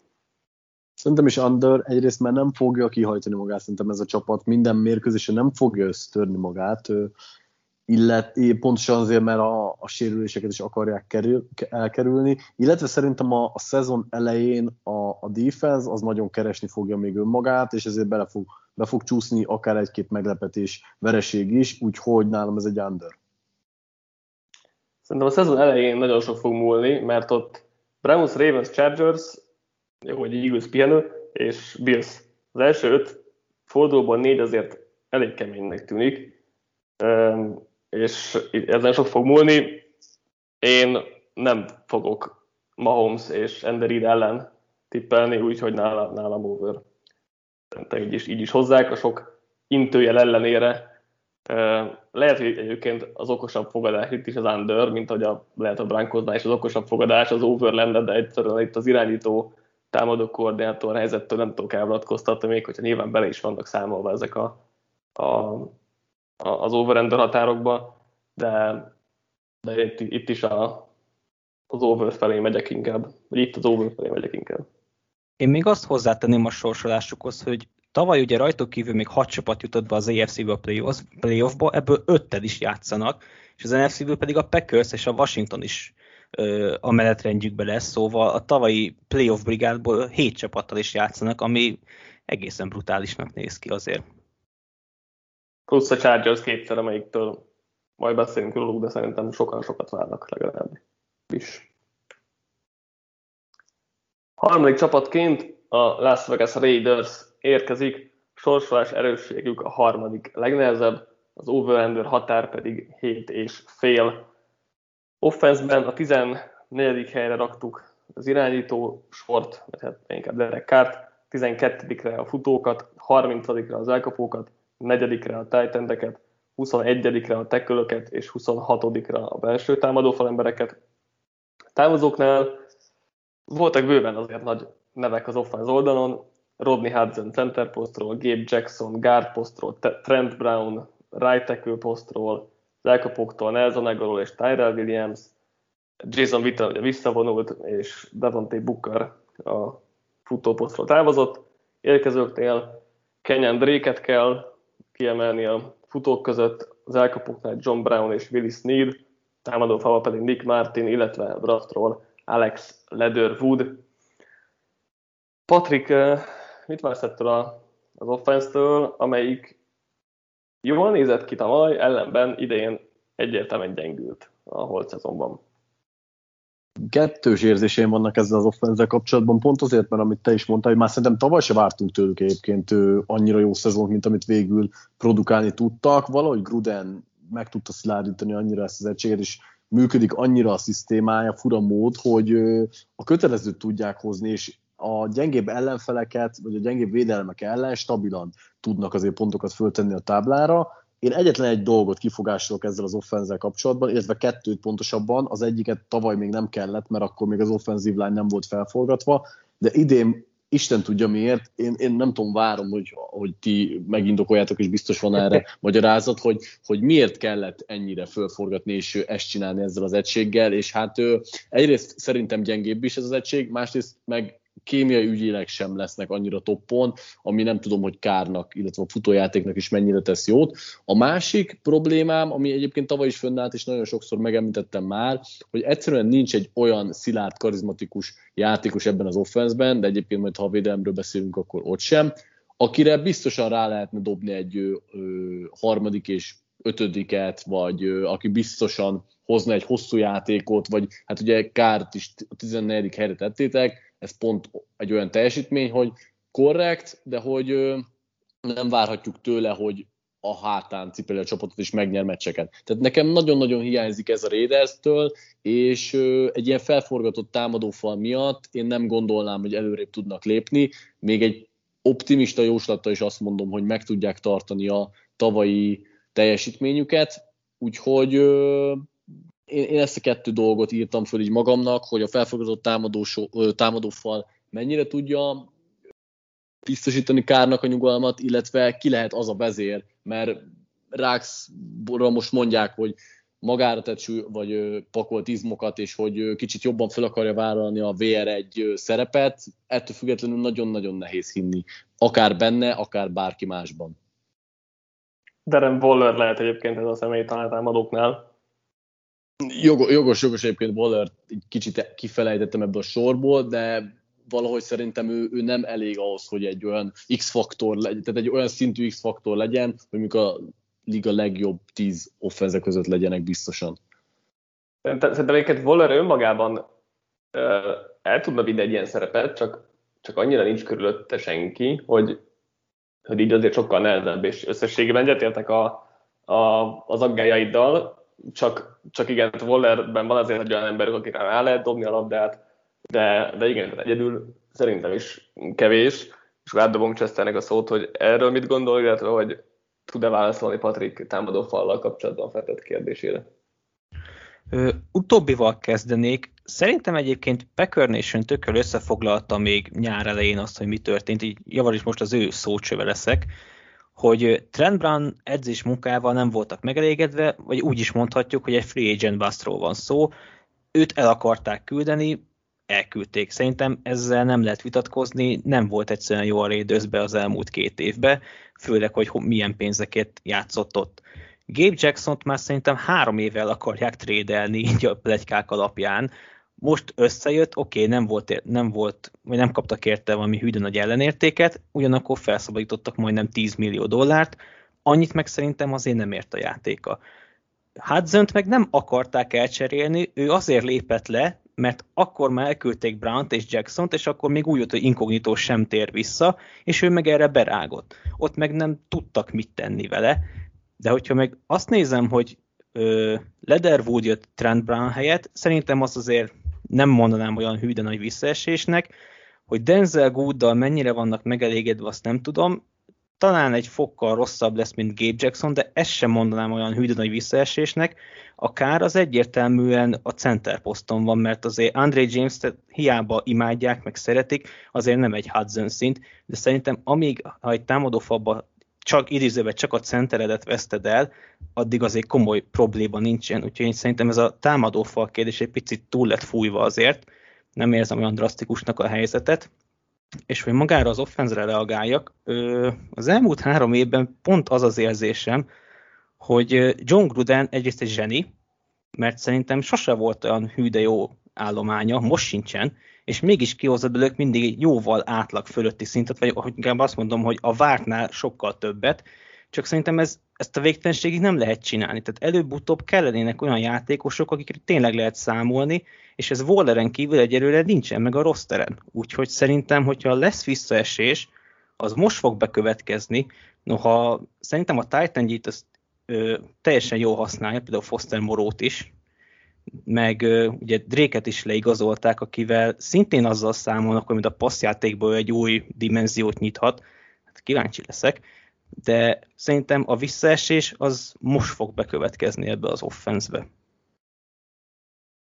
A Gruden kérdés szerintem nagyon érdekes, mert, mert mint offenzív stratéga szerintem teljesen jó, vagy megfelelő. Bár egyébként hatékonyságban nem sikerült nagyon előre lépnie ahhoz képest, mint ami előtte volt, de jó, tavaly 14 volt, de hatodik legsérültebb volt a támadósor, szóval nem biztos, hogy pont ez a legmegfelelőbb helyük, de ugye előtte 9 volt, és azt hiszem előtte is valahogy itt 9 most azt már nem írtam fel magamnak, de hogy az egy ilyen, áll, ilyen állománya szerintem teljesen jó um, helyezés, és, és azért az offense nem volt igazán nagy probléma. Grudennel a, a baj az az, hogy amit ő hát kvázi general managerként csinál, mert oké, okay, Mayok a general manager, de azért mindenki tudja, hogy Gruden viszi itt a sót, szóval vele inkább ugye ez a baj, és idén is nehéz azt látni, amit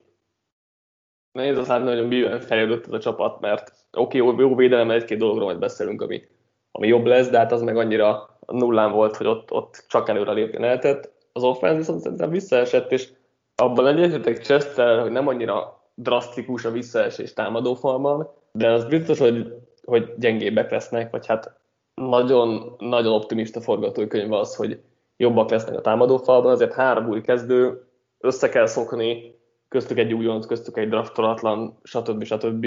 Úgyhogy azt, azt elég nehéz lesz megugrani szerintem azt a nagyon jó szintet, amit eddig hozott a Raiders, és hát ez Kárnak azért elég fontos, mert a nyomás alatt azért uh, szokott uh, problémázni, vagy legalábbis sokkal problémásabb a játéka, mint, uh, mint egyébként, úgyhogy, úgyhogy ez itt is okozhat problémákat, és egyébként a futásblokkolásban sem volt, um, vagy futásblokkolásban egyébként átlagos volt az egység, és szerintem most sem lesz igazán jobb, úgyhogy um, ott, ott is nehéz előrelépést látni. A másik probléma, Patrik, kiemelte, hogy az elkapók azok, azok egyszerűen gyengék, és oké, okay, most mondják itt Brian edwards hogy ő itt Terrell Owens és Randy Mossara lenne gyereke, de hát azért ezt viszonylag nehéz elhinni eddig. Hunter Renfro a egy jó opció, Henry Rex nem tud egy vér egy szintet játszani, ő egy mélységi elkapónak jó, vagy egyébként lehetne rá underneath játékokat játszani, amit eddig nem tettek meg, de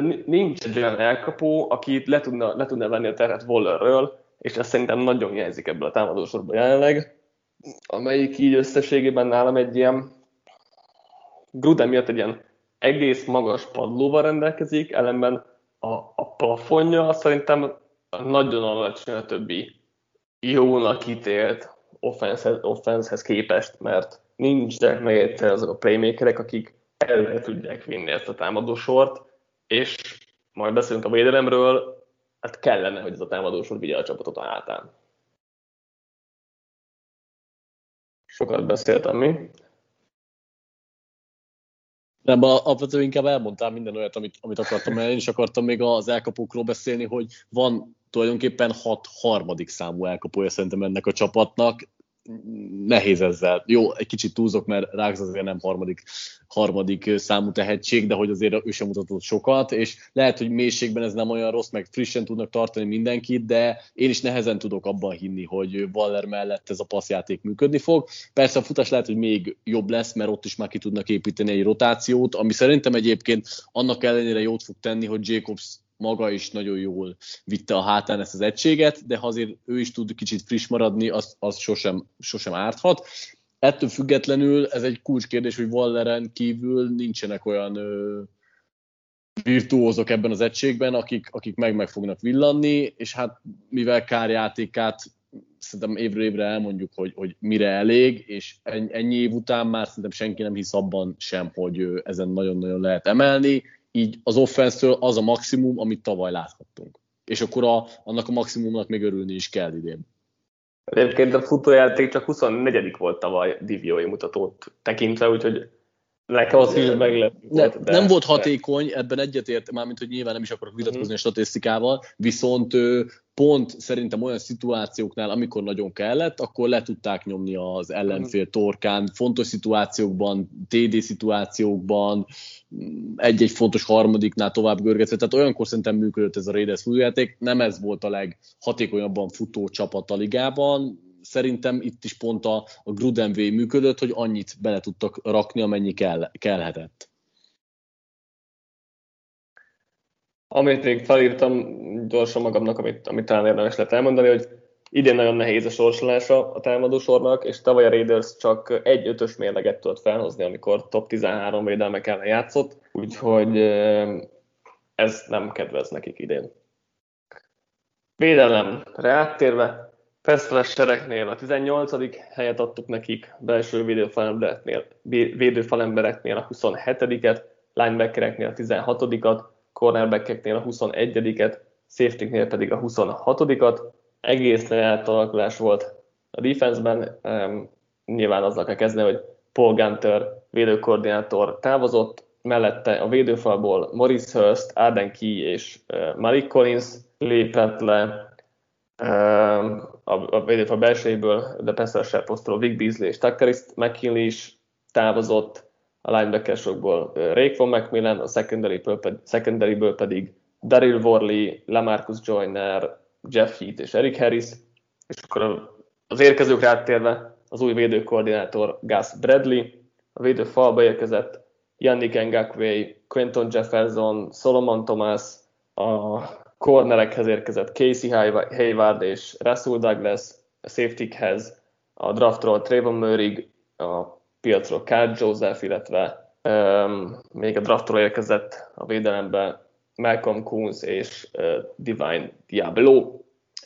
Az utóbbi két évben ez a védelem uh, 31. volt, volt EPA per playben, DVOA-ban tavaly 28. előtte, 30, előtte két évben 31 Chester, mit gondolsz az edzőváltás, mennyit tud segíteni ezen a védelmem? Semennyit. Hát az, az én szememben Bradley az már réges-rég leírta magát. Én nem is értem azt a kincstári optimizmust, amit a Raiders szurkolók ö, okoznak, mert oké, okay, Gunter nem volt jó. Ezt aláírom. És helyette szinte bárki előrelépés jelenthetne, az az egy kivétel szerintem Bradley, aki ennél jobb alapanyagból sem Jacksonville-ben, sem a Chargersnél nem tudott értelmes védelmet csinálni. Most meg szerintem amióta ő, ő vezet, vagy vezetőedzőként ő védő, védelemekért felel, azóta szerintem ilyen rossz alapanyagból neki nem kellett még dolgoznia. Tehát én, én egyáltalán nem láttam azt, hogy itt, itt valami hűdő nagy előrelépés lesz, főleg úgy, hogy folyamatosan jönnek a hírek, hogy a, a magas draft pickért beáldozott játékosok meg sorra szorulnak ki a kezdőből. Tehát na, ott viszont tényleg érvényes az, hogy ott ezt a védelmet ezt szerintem évente rebuildelik konkrétan. Tehát minden évben más a felállás, mert egyszerűen nem tudnak teljesíteni a játékosok. Most látszik, hogy a védőfalba befektettek, mert ugye nemrég leigazolták ugye Gerard mccoy is, aki fogalmam sincs, hogy fogalmam sincs, hogyan fog játszani, mert ugye sérülés miatt ő, ő a tavalyi évet kihagyta, nem is fiatal már. Én, én nem láttam azt, hogy ez a védelem ez javulni fog egyébként a tavalyihoz képest, hogy akkor azt mondom, hogy drasztikusan javulni fog. Én, én, én levettem a kezem erről a Bradley féle Raiders védelemről. Egyébként Bradley-vel a Chargers az utóbbi két évben 20. és 25. volt PGA mutatót tekintve. Amúgy ugye jobb, mint a raiders de mondjuk jobb alapanyaggal is dolgozhatott. Pont ez, de hogy látod ezt defense-t? De kérdem én, hogy, hogy miben bízhatunk egyébként, ha nem a defensív koordinátor cserébe, mert ahogy megint csak a rangsoroltokra tudok hivatkozni, hogy semmiben nincsenek top 20-ba, és hát nehéz is lenne rámutatni megint csak húzó nevekre, hogy... Linebackerben és Edge-ben 16. és 18. Jó, oké, okay, bocsánat, akkor top 15-ben, de hogy értsétek a lényeget, hogy nagyon hátul vannak mindenhol, Egyébként nem tudom, ez elég hizelgőnek hangzik, most így hirtelen nem raktam ugye a listát, de nálam lehet, hogy még ennyire se lett volna el ez a két egység. Lényeg a lényeg, hogy mi másban lehetne bízni, hanem abban, hogy Bradley esetleg megálmodik egy olyan rendszert, ami esetlegesen működik. Ugye itt a sok, sok defensív bekével csak hát kár, hogy ez alapanyag itt, itt sincs, még akkor sem, hogyha igyekeztek azért kornereket és safety is dögivel hozni itt az elmúlt években, de valahogy mégsem akart működni. Hát én is csak csatlakozni tudok igazából Chesterhez, hogy ö, nem tudok annyira pozitív lenni. Lehet, hogy egy nagyon picit, mivel itt is azért mélységében azért rendben van talán ez, a, ez az egység, kár, hogy minőségbeli gondok azért akadnak. Én el tudom hinni azt, hogy Bradley össze tud rakni egy olyan rendszert, ami nem lesz katasztrofális, de nagy, nagy javulást azért nem tudok elvárni, és így összerakva azzal, hogy az offense-től meg szintén nem várok javulást, nem, nem hiszem, hogy összességében csapatszinten is sok, sokat várhattunk tőlük. Hát akkor nekem van egy olyan bold prediction, ami szerintem annyira nem bold egyébként, hogy javulni fog ez a védelem. Most arra nem merek jósolni, hogy, hogy mennyire, mert, mert azt azért ezt én sem tudnám. Szerintem is, csak, csak, csak ennek a mértéke lesz nagyon kicsi. Tehát az, akkor lehet, hogy félretető voltam. Szerintem is javulni fognak, csak nagyon-nagyon keveset. Mm. Hát ez, olyan szint, ez olyan szintű bold prediction, mint hogy egyszer nekem is lesz csajom. Fogalmam sincs mikor, de egyszer biztos, hogy lesz. De én ezt nem tekinteném azért bold predictionnek. Jó, nem vagyok nyilván én se. Én se be a szezon elejé bold prediction közé. De egyébként az nagyon sokat segít a védelmen, hogy konkrétan a leges, legkönnyebb a sorsolásuk idén. Úgyhogy e, jobban fognak kinézni szerintem összességében, és e, a, ugye Gus Bradley rendszere összességében elég egyszerű, ami jó a védőknek, mert, mert hát jó, de ugye a támadóknak is könnyű, hiszen mindenki tudja, hogy hogy kell feltörni ezt a cover 3 védelmet, amit, amit elég régóta játszanak már a seattle játszatnak már a seattle érkező védőkoordinátorok, és ezt, ezt tényleg azért kvázi álmukból felkeltve is szét tudják szedni sokan. Úgyhogy ez a védelem akkor működne jól, ha lenne jó játék, lennének jó játékosaik, és hát azok meg nincsenek. A, a front seven szerintem egyébként korrekt rendben van, de a secondary az hú, az nagyon borzasztó, pedig annyi erőforrást öltek ebbe, hogy az valami hihetetlen, és egyszerűen nem sikerül belőle kihozni. Most hát a Casey Hayward még tud egy reneszánst élni, mert a tavalyi évben neki is gyenge volt, meg hát ha Trayvon Murray beválik, mint újon safety. Hát, hát, hát ha, aztán, aztán meglátjuk. Nehéz tényleg sok mindent várni ettől az egységtől, mert, mert a secondary nagyon rosszul néz ki, és ugye visszatérve a Bradley rendszernek, nagyon sok zónázás lesz, tavaly ebben egyébként jobbak voltak, mint emberezésben, tehát kicsit talán ez is segít, meg nagyon keveset blitzelnek, és talán a az egyzássenek annyira nem rosszak, hogy legalább valamit tudnak hozzátenni, de hát igen, mm, egy, egy top 20-on belüli defense-t már nehezebb elképzelni azért, mint az, azt, hogy javulni fog az egység egy kicsit.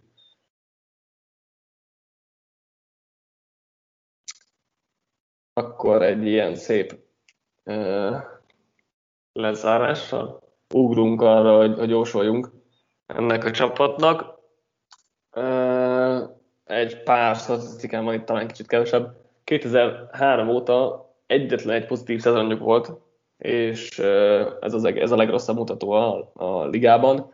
Tavaly elég rossz volt a fumble luck és a turnover luck mutatójuk, tehát, tehát összességében szerencsétlenek voltak, és a támadósor a Red Zone-ban tavaly gyenge volt, ugye máshol viszont összességében elég jók, úgyhogy ez valószínűleg kicsit visszaugrik, és hát nagyjából annyit tudtam hozzátenni ehhez a részhez, plusz ugye az, hogy a harmadik legnehezebb a sorsolásuk, de ez, ez ugye leginkább a támadó sorra igaz, mert a védelemnek jóval könnyebb dolga van, csak hát pont az a baj, hogy a támadó sorra jó, a védelem meg a gyenge, és akkor az így kérdés, mennyire ütik ki egymást.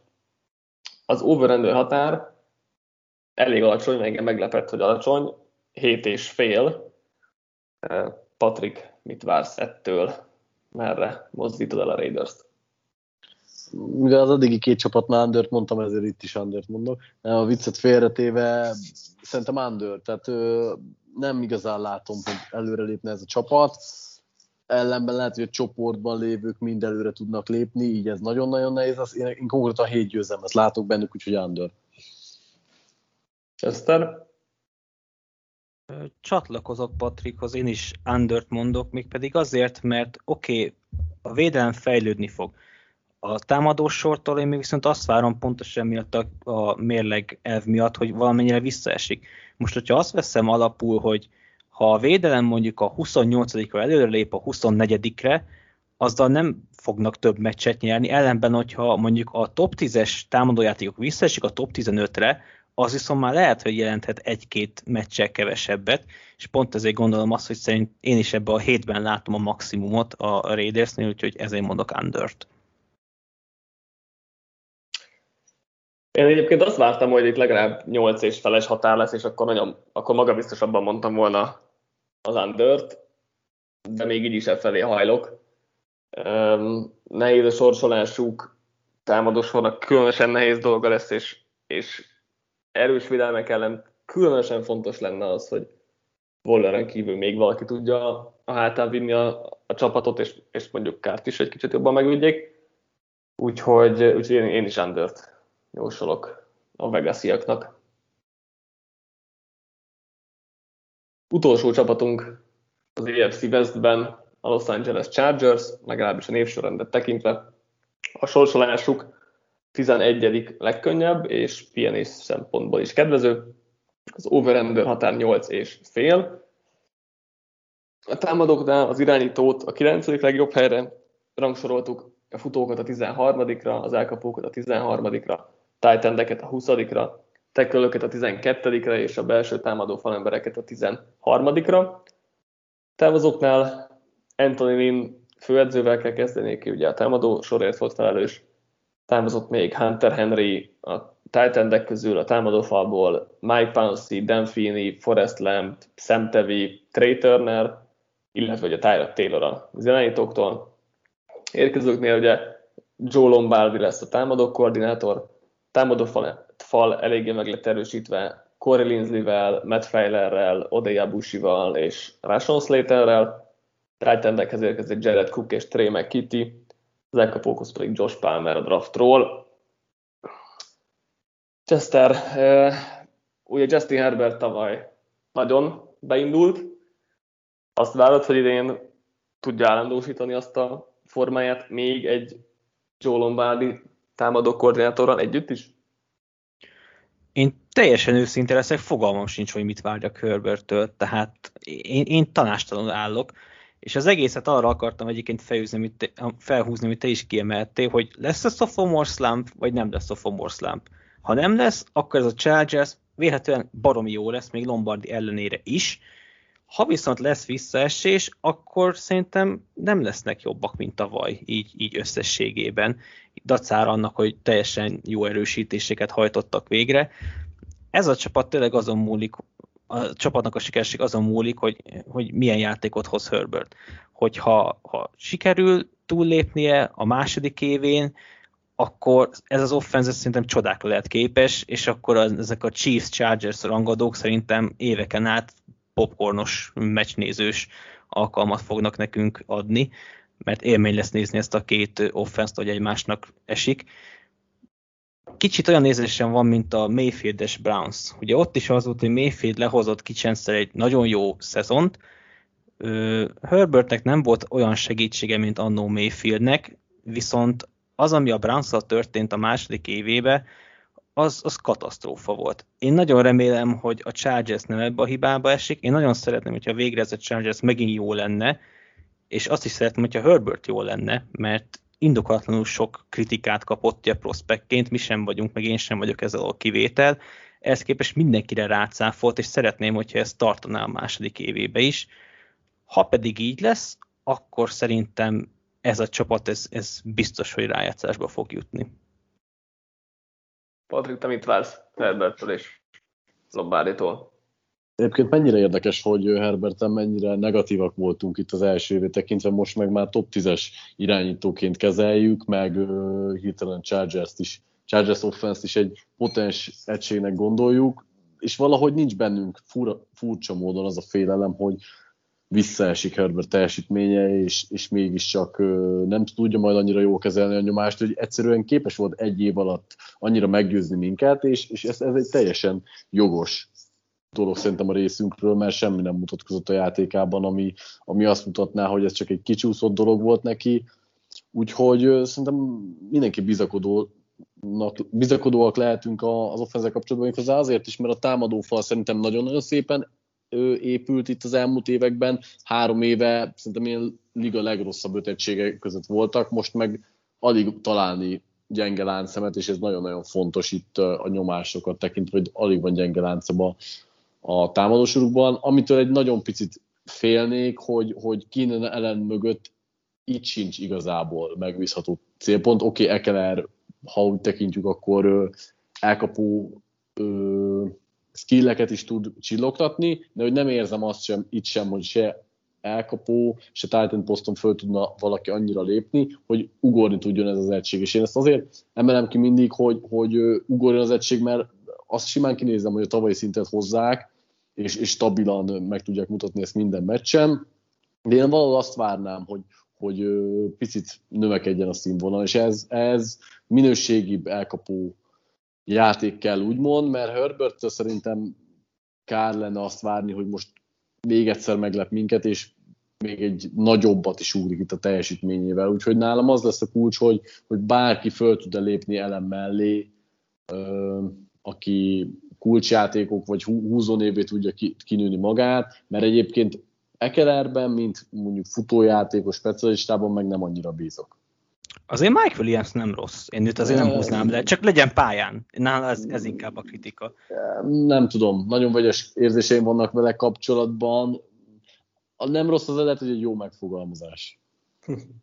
Meg, meg igazából Herbertnek, bocsi Dani, még annyit akarok mondani, hogy Herbertnek tavaly kvázi mindegy volt, hogy ki van a pályán, pont ezért emelték sokan a top 10-be, mert ugye nem volt körülötte ellenen kívül senki, mert Williams is sokat volt azért pályán kívül, de ilyen Jadon Guytonoknak dobálta a 70 yardos labdákat, tehát pont, pont ezért gondol, gondolom azt, legalábbis én, hogy Herbert tavaly bőven top 10-es szintet hozott, és most is ott kéne emlegetni.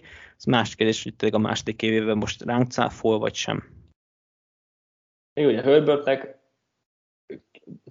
Herbertek kapcsolatban két negatív dolgot lehet felhozni, hogy harmadik kísérleteknél és nyomás alatt valami egészen elképesztőt játszott. Nyomás alatt konkrétan a legjobb irányító volt az egész ligában, ami újoncként extra hihetetlen, és meg ugye nem is ezt vártuk tőle prospektként, tehát hogy nem is láttuk ezt benne, de, de egész egyszerűen hihetetlen volt, amit, amit ilyen helyzetekben csinált. Ezzel a probléma az, hogy ezek általában nem stabil mutatók évről évre, tehát valószínűleg ezek a mutatók mondjuk visszaesnek, ellenben ugye rengeteget volt harmadik kísérletre kényszerítve Herbert a rossz edzői döntések miatt és rossz edzői gameplan miatt, és minden bizonyal sokkal kevesebbet lesz idén, vagy hát ha okos lesz a coaching staff és, és Joe Lombardi, akkor jóval kevesebb harmadik kísérlettel kell majd Herbertek szembenéznie, és így lehet limitálni azt a, azt a visszaesést, ami, ami szerintem elkerülhetetlen ilyen harmadik kísérletes hatékonyságban, de, de én ezektől függetlenül nem várom azt, hogy Herbert visszaessen, tehát ezektől a, az intőjelektől, mert, mert, mert annyira jól olvasott és annyira jól látott a pályán, hogy az az, az elképesztő volt, és nagyon jó volt tényleg nézni a, a játékát. Az egy nagy kérdés, hogy, hogy Joe Lombardi-tól mit várunk, mert, mert hozza magával vajon a Saints offense-t, amit, amit láttunk Payton alatt az utóbbi években, mert ez egy nagyon-nagyon más irányítója lesz, mint, mint Todd Drew Brees személyében, és hát remélem, hogy nem ezt a dink and dunk offense hozza, amit, amit ott láttunk, és, és remélhetőleg tanult Paytontól mást is, um, és hát ugye a Lions-nél sem a leghatékonyabb támadósorokat láthattuk a vezéletével, bár azt azért hozzátenném, hogy az ötödik legpasszorientáltabb volt az offense Detroitban, ami, ami egyébként egy bizakodásra adhat um, okot. Kíváncsi vagyok nagyon erre a házasságra, mert uh, nem igazán tudom még elképzelni, hogy hogyan fog kinézni ez az offense, és vajon Lombardi visszafogja Herbertnek ezt az agresszív, mélylabdás stílusát, amit, amit nagyon nem kéne. Úgyhogy nekem, nekem itt van az egyetlen kérdőjelem, hát nem az egyetlen, de a legnagyobb kérdőjelem a, a Chargers offense mert, mert az a másik, amit Patrik említett, hogy ki fog felépni az elkapó sorból még az Ellen és talán Williams duo mellé. Azzal pedig csak menni tudok, hogy a, amit ezzel a támadó falon műveltek, az, az hihetetlen, mert tavaly 28. volt pass blokkban, és 29. futás blokkban. A, idén szerintem köröket vernek majd erre, mert óriási erősítések érkeztek, úgyhogy ez, ez nagyon sokat segít a támadó soron. Ha nincs hozzá fűzni való, akkor nekem még egy van, hogy tavaly a negyedik legkonzervatívabb volt a csapat negyedik kísérleteknél, és kíváncsi vagyok, hogy Brandon Staley majd változtat ezen, és akkor, ha már Brandon Staley, akkor ugorjunk át a védelemre, a, amelyik, amelyik a Pesserseknél 11 a belső védőfalembereknél 26 linebackereknél 27 cornereknél 15 safety-nél pedig 11 helyet kapta meg a pozíciós ranglistánk alapján. Távozóknál ugye Gus bradley kell először kiemelni, mint védőkoordinátor, de elment Casey Hayward a cornerbackektől, Melvin Ingram a passrusherektől, Rayshon Jenkins a safety-től, Denzel Perryman a linebackerektől, illetve, illetve Nick Vigil is linebackerektől. Érkezőknél nem volt sok, Brandon Staley, mint főedző, az nagyon sokat dobhat, és a draftról érkezett még Asante Samuel a cornerekhez, plusz a piacon a védőfalba Kyler Fackrell és Christian Covington. Tavaly az a védelem csak 20 volt, DVOA-t tekintve, és hát talán inkább vesztett a tehetségekből, mint, mint sem nyert. Mit gondolsz, Chester, itt Brandon Staley tudja ezt kompenzálni, és tudja javítani a védelmem? Abszolút. Én, én nagyon hiszek benne, hogy szerintem ez a védelem ez szárnyalni fog végre. Nem tudom, hogy mennyire igazak azok a híresztelések, hogy átállnak ismét 3-4-re, ugye Staley azt vitt a, a Ramsnél, és Bózát is egyre többször láttam, hogy OLB-ként emlegetik, ha már csak a, a Maderre gondolok, ott is OLB-ként van bent. Nem tudom, hogy mennyire igaz, hogy átállnak. Ö, adná magát egyébként, hogy így a, a rosterre nézek, mert azért ö, Voszó, meg Fekre sem az a klasszikus ö, három pontos állásból induló ö, szélső pastjettető. Bózának meg szerintem kvázi mindegy, hogy honnan indul, mert ő egy állat, tehát az, azon kvázi nem változtat. Cserébe így a fal is jól néz neki, hogyha mondjuk a Joseph, Justin Jones és Tillery hármast megtámogatja a szélről, akár Bóza, akár Voszú. Úgyhogy szerintem az jól nézhet ki. Itt tényleg a kicsit hasonlóan épül fel ez a, ez a védelem, mint a, a Ramsey is, az a különbség, hogy a secondary nekik nincs egy Jalen Ramsey, azon kívül majdnem, majdnem minden stimmel, a linebacker sor itt is okádék, a védőfal itt is többnyire jó, egy szupersztárral és sok jó kiegészítő emberrel, a safety sor is szerintem teljesen jó, remélem Dervin James az most tényleg egészséges lesz, nagyon szeretem a játékát, és nagyon szeretném, hogyha játszana is, ez most az utóbbi két évben neki nem nagyon jött össze, de reméljük a legjobbakat. Nekem Asante Samuel Jr. óriási crushom, tehát én tőle nagyon sokat várok már az első évben is, és hát tényleg az a kérdés, hogy Chris Harrisnek ennyi volt vajon, vagy még van a tankjában, mert hogyha még van, akkor szerintem ez a secondary, ez, ez elég jó lehet, hogyha mondjuk akár a Chiefs-el akarom összehasonlítani, mint azt a csoportrivást, akit le kell győzni, és azt a csoportrivást, akinek meg kell fogni Andy Reid és Patrick Mahomes-t, arra viszont ez a védelem Staley-vel a kormánynál szerintem jó lehet. Patrik, te is ennyire bizakodó vagy? Szerintem a főedző személy az nagyon-nagyon sokat fog jelenteni, tehát igazából ennél a Chargersnél a nevekkel régebben nem volt ennyi probléma se, sőt, igazából egy nagyon-nagyon jó nevű szekundőr lehetett volna, viszont pont az edzői munka miatt soha nem tudták kihozni magukból a maximumot. Most, ha szigorúak akarunk lenni, akkor lehet, hogy nevek alapján az elmúlt, nem tudom, három-öt év legrosszabb Chargers secondary lehetne ez, viszont pont egy olyan rendszert tudnak mögéjük tenni, és pont egy olyan újítást tudnak hozni náluk, ami meghozhatja a gyümölcsöt. Ettől függetlenül nem várok olyan nagyon-nagyon nagy évet ettől a Chargers defense-től, viszont egy sokkal stabilabb teljesítményt, mint eddig, és pont az, hogy lehet, hogy több labdaszerzésük lesz, több villanásuk, ami szerintem pont elég lehet egy stabil offense, egy stabilnál jobb offense mögött, úgyhogy mindenképpen lehetünk pozitívak, bár ugye eddig más okból kifolyólag mindig pozitívak voltunk valamiért a chargers aztán ők azért hát még mindig a csókerkedésnek az egyik legnagyobb mesterei voltak itt az elmúlt időszakban, úgyhogy egy pici félelmünk lehet, de szerint, szerintem mostanság azért az edzői munka talán még többet is számít, mint hogy csak klasszisokból összerakjunk nevek, kitegyük a neveket a, a fieldre, és akkor hozzanak valamit, úgyhogy abszolút látom ebben a Chargers defense szintet lépnek.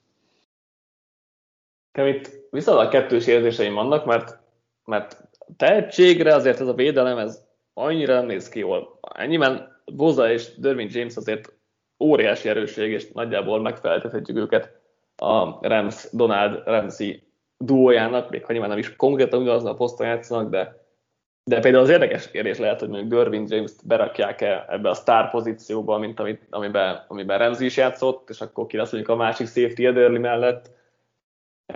Ez is, ez is egy érdekes kérdés, vagy érdekes variáció lehet. Egyébként ugye valószínűleg Gilman, Gilman lenne az a tavalyi hatodik körös, aki megkapná ezt a másik, ugye a harmadik safety szerepet kvázi, de azért a, a belső védőfal az elég borzasztóan néz ki, és tavaly is 26 volt a csapatfutás ellen.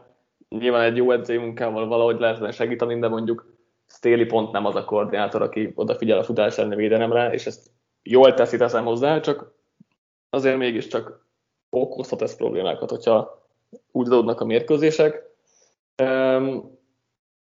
A, amit ki akartam emelni, hogy ugye Stéri baromi jó volt a Remsznél tavaly, nagyon jól rejtette el a szándékait, hogy akkor single high, two high safety, safety felállások lesznek, azért nagyon sok volt a, a, a two high felállás, és ez a tavalyi Chargershez képest sokat fog változni de mondjuk azért a zónázás az megmarad, mert Stér is nagy részt azt, azt játszotta a, a Ramsnél.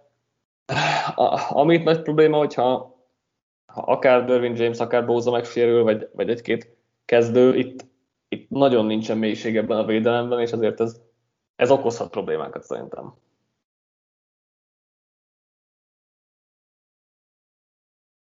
Ez zárjam már mindig én le a beszélgetéseket itt ezzel.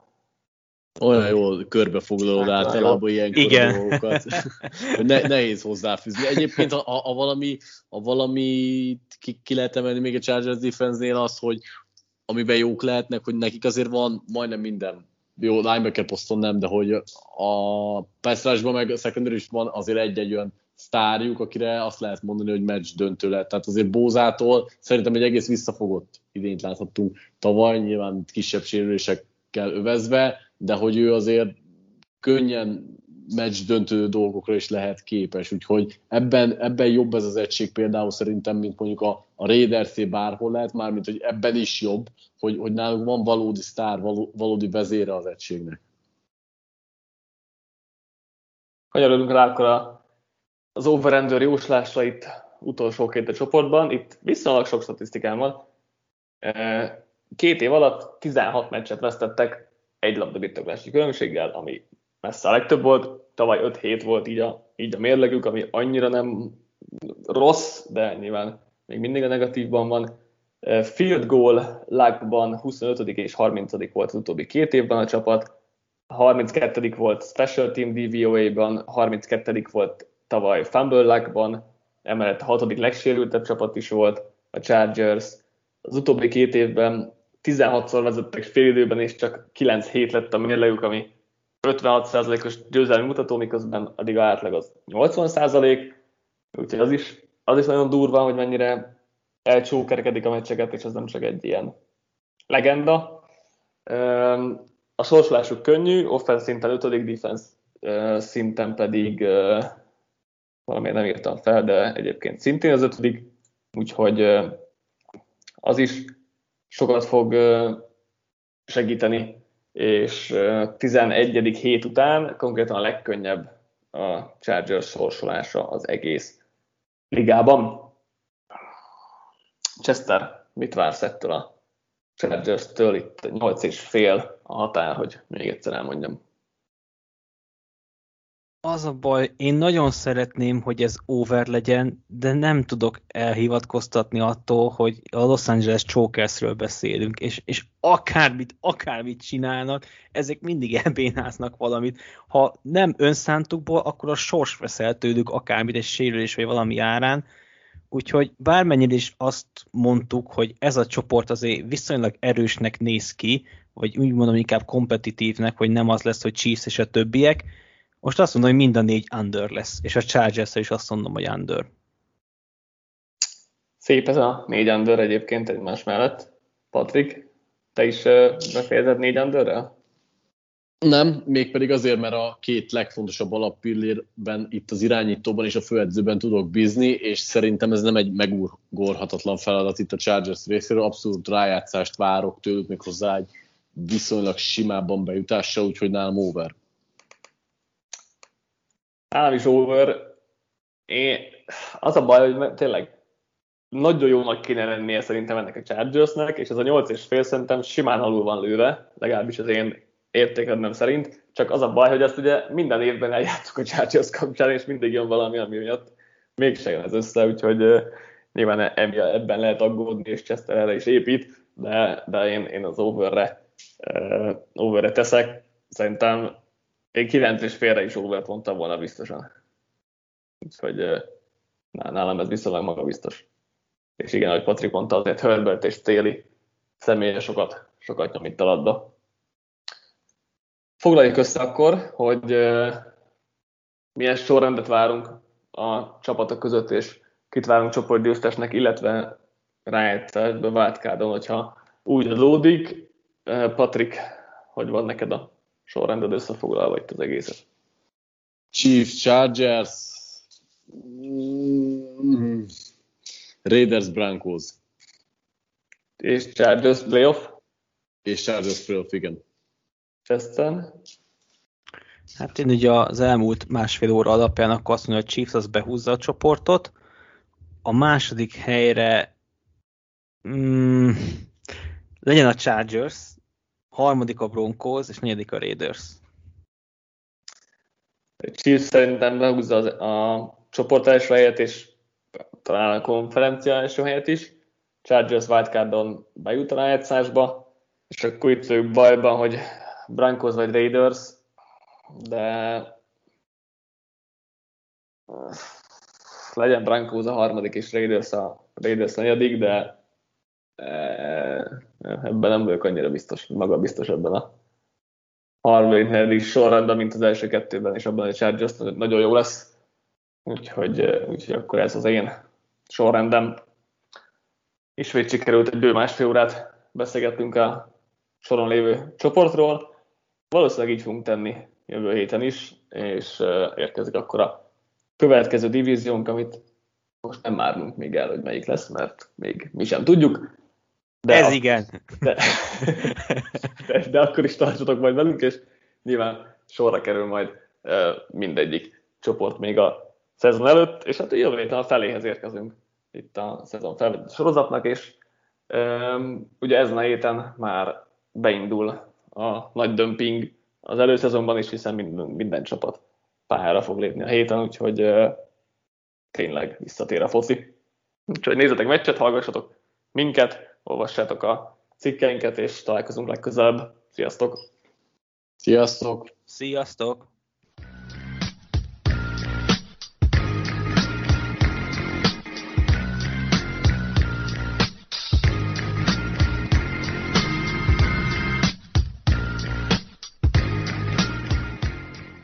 Ha más podcastekre is kíváncsi vagy, hallgassd meg a Béton műsor ajánlóját. El tudod képzelni, hogy a podcastet, amit éppen most hallgattál, fél év múlva már a mesterséges intelligencia generálja? Mi sem. De ha érdekel, eljött már a gépek lázadása. Hallgass bele az Embertelen podcastbe. Orsós Lajos vagyok, a műsor házigazdája. Egyelőre még élőben. Egyelőre. Fedezzük fel együtt, hogyan ismerkedik, randizik, mesél és vitatkozik Betty és Péter, két teljesen mesterséges intelligencia. Lajos, a podcast címét mond még egyszer, Léci. Oké. Okay. Embertelen podcast. Ez a műsor a Béton közösség tagja.